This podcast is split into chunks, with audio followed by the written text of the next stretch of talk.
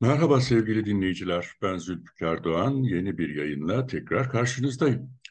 Türkiye'nin dış politika gündeminde Suriye başlığı bir anda ön sıralara yükseldi. Özellikle Cumhurbaşkanı Erdoğan'ın 5 Ağustos'ta Soçi'de Rusya Devlet Başkanı Putin'le bir araya geldikten sonra iktidarın Suriye politikasında radikal değişiklikler gözlenmeye başlandı. Hem söylem olarak hem de eylem olarak.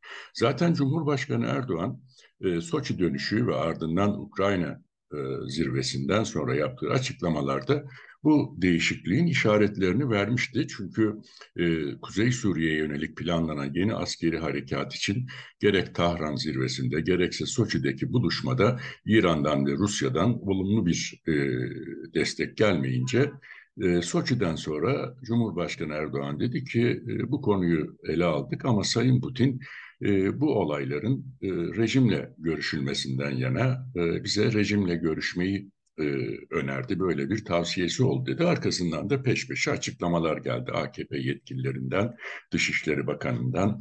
E, bir anda e, olay bambaşka bir boyuta büründü ve e, Türkiye'nin 11 yıldan bu yana Suriye'de uyguladığı politikalarda e, ciddi bir değişikliğin işaretleri ortaya çıkmaya başladı. Ancak burada tabii şöyle bir e, nokta söz konusu. E, Türkiye bir taraftan e, Şam yönetimiyle bir diyalog hazırlığında e, tıpkı Birleşik Arap Emirlikleri, Suudi Arabistan, İsrail, Mısır'la olduğu gibi bir normalleşme arayışı söz konusu. Ama diğer taraftan da bu konuda atılacak adımlarda e, Türkiye'nin tezleriyle e, gerek Rusya'nın, gerek Amerika'nın, gerekse diğer Arap ülkelerinin tezleri arasında çelişkiler e, mevcut. Şöyle ki Türkiye Kuzey Suriye'de ağırlıkla e, sorunu e, Suriye Demokratik Güçleri PYD, YPG'nin e, oluşturduğu görüşünde. Buradan gelen terör tehdidine sorunu daha çok endeksleme eğiliminde. Ama diğer taraftan İdlib'de e, Türk Silahlı Kuvvetleri'nin kontrolündeki çeşitli yerleşim birimlerinde e, yine Türkiye tarafından desteklenen Özgür Suriye Ordusu ve daha sonra dönüştürülerek Suriye Milli Ordusu halini almıştı. E, bu örgütler e, gerek Rusya, gerek Amerika, gerekse Şam yönetimi tarafından terör örgütü olarak e, nitelendiriliyor. İdlib'deki cihatçı gruplar da öyle. El Nusra, El Kaide, Heyet Tahrir Şam gibi örgütler. Ancak e, iktidarın endekslendiği konu bu örgütlerin faaliyetlerinden ziyade Kuzey Suriye'deki e, Kürt e, oluşumlarının e, tehdit e, ettiği yönünde. Burada ciddi bir görüş ayrılığı var. E, dolayısıyla e, gerek Amerika gerekse Rusya PYD, YPG'yi terör örgütü olarak tanımıyor. Buna karşılık Şam yönetimi de benzer bir tavır içerisinde Kürtlerle Rusya aracılığıyla diyalog halinde. Ama diğer taraftan özellikle iktidarın Demokratik Suriye muhalefeti olarak nitelendirdiği gruplar ve yapılanmaları ise terörist olarak nitelendiriyor Şam yönetimi. Dolayısıyla e, burada ciddi bir e, görüş ayrılığı söz konusu. Eğer bir diyalog başlayacaksa ki Dışişleri Bakanı Mevlüt Çavuşoğlu Suriye ile diyalog için Türkiye'nin bir şart koşmayacağının mesajını verdi. Diyalog için şart olmaz dedi. Ama iktidar medyasında yazılıp çizilenlere bakılırsa Esad'ın bu konuda bazı şartları var. Özellikle İdlib'le ilgili, M4, M4 otoyoluyla ilgili, e, Halep, e, Laskiye e, ulaşımını sağlayan bu stratejik yolun kontrolü, bazı gümrük kapılarının kontrolü ve nihayetinde e, Türkiye-Suriye sınırlarının denetim ve kontrolünün de Suriye ordusuna devredilmesi yönünde talepleri var. E, bunlar tabii ne ölçüde karşılanacak? Şayet bir mutabakat söz konusu olacaksa, müzakere süreci başlayacaksa Esad yönetimine ait olduğu öne sürülen bu talepler ki iktidar gazetelerinde bunlar dile getiriliyor.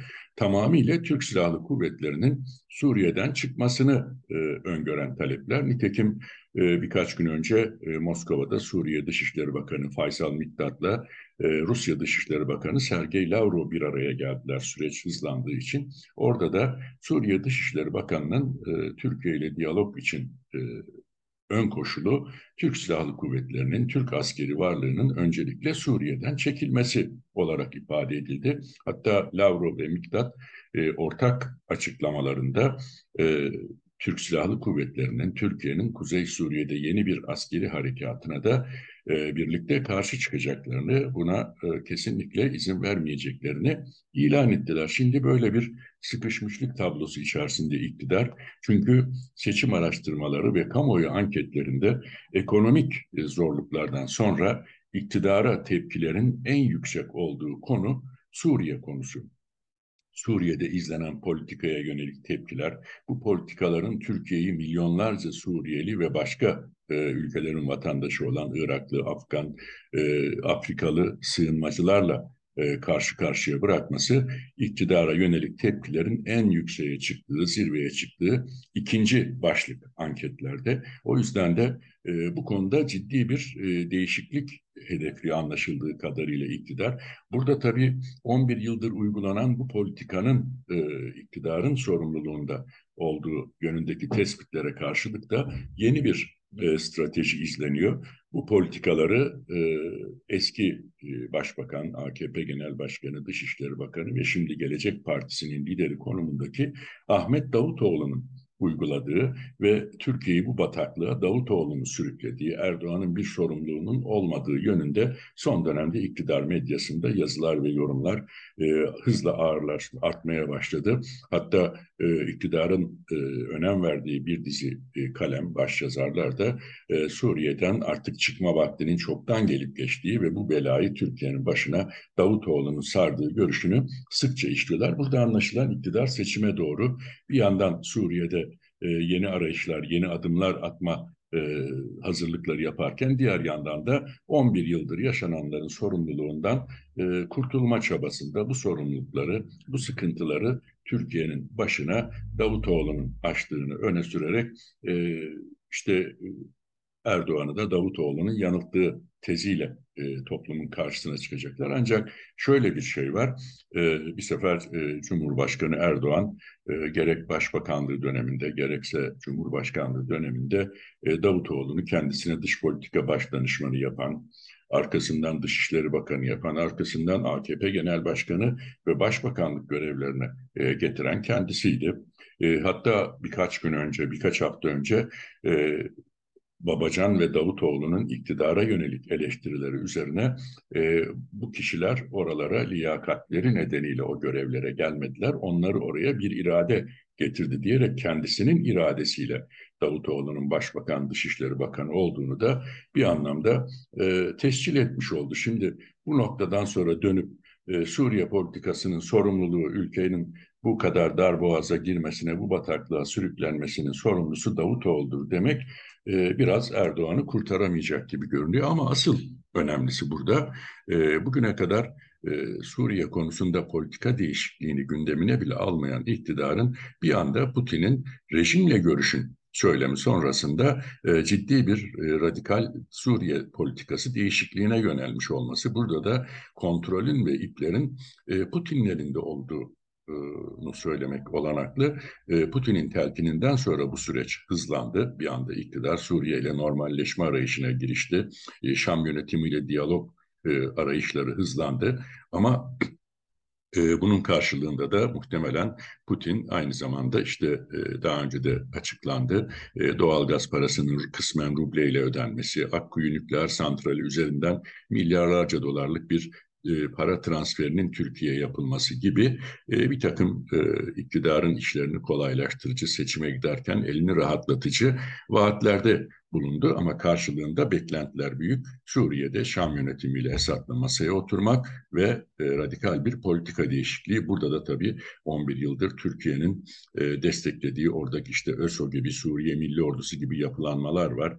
Daha bunun lafı bile edilmez hatırlayacaksınız. Bir iki hafta önce Dışişleri Bakanı Suriye muhalefetiyle Esad'ı barıştırmak e, durumundayız der demez e, Suriye'ye karşı protestolar, e, Suriye'de Türkiye'ye karşı protestolar, bayrak yakmaya kadar varan eylemler gerçekleşti. Bu da tabii işin bir başka e, sıkıntılı boyutu. Eğer böyle bir süreç hızlanırsa ve Şam yönetimiyle Türkiye arasında bir mutabakat söz konusu olursa bu kez Türkiye destekli grupların e, hedeflerinin e, Türkiye olacağı yönünde bir endişeyi de dillendirmek durumundayız. Çünkü bunun emareleri e, işte birkaç hafta önceki o e, eylemlerde ortaya çıktı.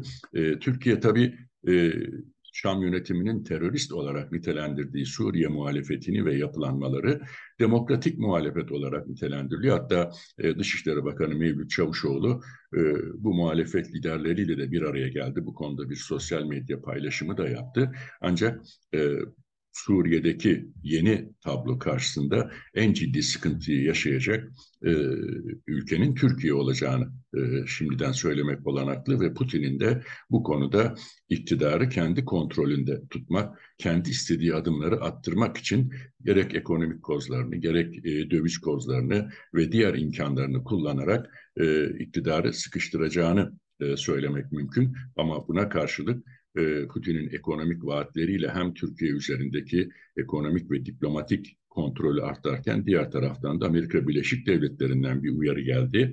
E, Rus şirketleriyle, Rus bankalarıyla e, işbirliği yapılması durumunda Türk şirketlerinin, Türkiye'nin de yaptırımlarla karşı karşıya kalabileceği yönündeki uyarıydı. Bu ki ikinci kez yapılıyor. Daha önce Haziran'da bizzat ABD Hazine Bakan Yardımcısı Türkiye'yi ziyaret ederek bu uyarıları iktidara iletmişti. Şimdi de mektuplu bir uyarı stratejisiyle TÜSİAD'a, Türk-Amerikan Ticaret Odası'na bu konuda e, uyarılar iletildi.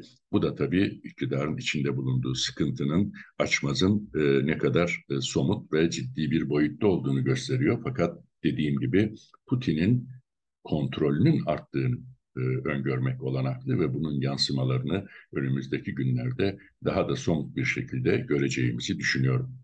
Sizlerle paylaşacaklarım şimdilik bunlar. Yeni bir yayında tekrar karşınızda olmak üzere ben Zülfikar Doğan. Hoşçakalın diyorum.